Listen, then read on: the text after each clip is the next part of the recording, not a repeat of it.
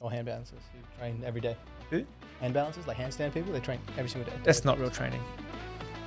You say I'm going to go do a handstand. I'm going to do a handstand. Look at me training. Look at me training with my handstand. Shut up. Shut your mouth. Uh, I would say you shut your mouth. Yeah. Yeah. What do you, th- what do you think about that? Huh? Welcome back, everybody, to just the fit tip. Where we give you just the tip of fitness. We break down myths. We give you fun facts, and uh, just in general, we have a good time. We have we have a good time Now prepare yourself for the tip of fitness. for our tips of fitness. okay, let's get into it. What do we got today, Nevin? we are talking about how many times a week should um, should someone train? How Oh, many times a it week should depends on someone what your- train? It depends on what your goals are. If you've got like a, a, a festival coming up and you want to just get shred every day, You wouldn't get shred. every day. We'll get shred, bro. Yeah, chest and biceps every day. Stereo Sonic's back. yeah. Um, it's kind of a vague question. How often should you be training for what? Well, exactly. I think let- let's just you know um, let's just make this about strength training because that's what we do here primarily strength training. But you know, take this with just in general, right? Okay. But for strength training, you know, if we're going to the gym for beginners, two to three times a week is a great place to start. Yep. For more advanced lifters, four to six times a week. Okay. Okay? Anywhere in here. But again, guys, these are guidelines. This is not, you know, this is not going to work for everyone. Um, and we'll explain that a little bit later on. Yeah. Um, but as a guideline, two to three times a week for beginners, you're going to get good results because you don't need a huge amount of stimulus to get improvement, Yeah. right? Um, the more high level you are at something, especially at weight training, you need more stimulus. So you need to increase the amount of times that you're pushing yourself. Mm-hmm. all right. Um, in saying that, the the the literature will tell you that the more times you train a muscle group in a week, Yeah. the better. Assuming What? Um, you get ade- you get adequate recovery. I was setting you up for Oh, Okay, the sorry, punchline. sorry. I was like, you All looked at me with such a like shocking look in your face. It's like, well, I don't know. The more times you train a muscle group per week, uh, the, the better results you'll get, assuming that you are getting enough recovery. So, if you are not giving your muscles enough time to recover between sessions, there's no point in training chest four times a week if you are still sore and haven't finished the protein synthesis from the last training session.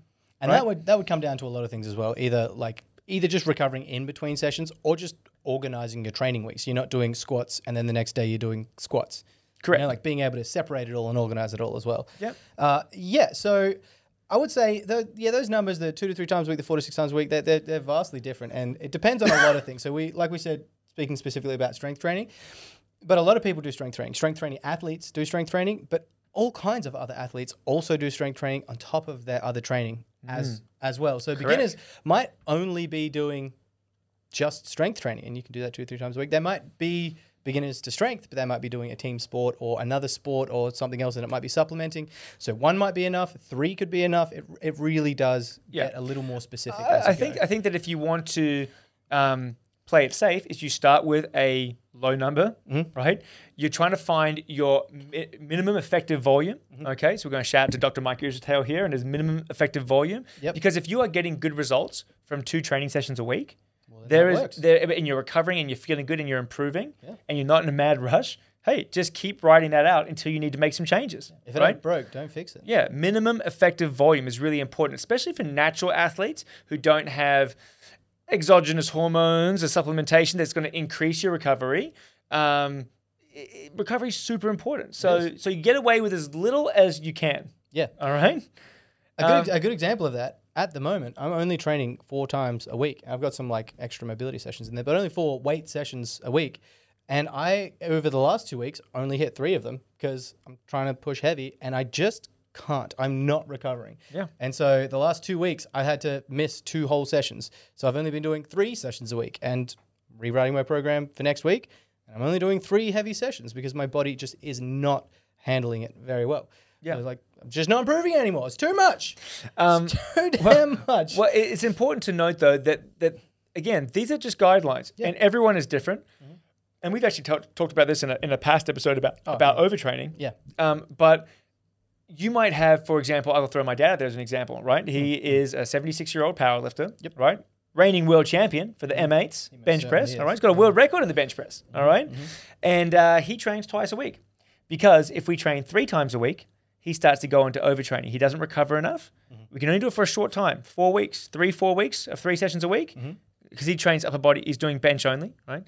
Um, so any more than than th- like three sessions, it, it will start to wear him down. So we did two a week for the majority of the year, and only three to four weeks before comp, we bump it up to three to really get him primed and ready to go. He is a However, world champ. world champ. Yeah. Also train uh, Megan Clark, who is under 82 and a half kilo Australia's strongest woman, multiple federations, um, seventh strongest woman in the world. Um, she's going to be competing at the open weight uh, Australia's strongest in the world. She's podiumed at in, uh, uh, international invitational um, shows uh, and strong woman, incredible athlete. She'll train between four and six times a week. Mm-hmm. So, and again, for like two plus hours a pop. Yeah. Dad trains twice a week for 45 minutes, right? So, granted, he does warm ups beforehand. Um, so, it is really important to know that the number of times you're training is specific to your goal. Mm-hmm. And some things that you need to keep in mind are are you making improvements and are you recovering? Mm-hmm. Yeah. If you're recovering, um, if you're making improvements and you're recovering, feel free to try to make even more improvements by training a little bit more. Yeah. But if you're making um, improvements and you're only just recovering, like you're starting to feel like, hey, I don't know if I can handle that much more, then don't. Yeah. All right. Yeah, that's exactly what happened with me. I started off four sessions a week. The first two, three weeks felt fantastic, getting these really, really good improvements. And then all in one week, I felt like my whole body weighed about 20 kilos more. And then my sessions just, I stopped being, I s- started missing reps.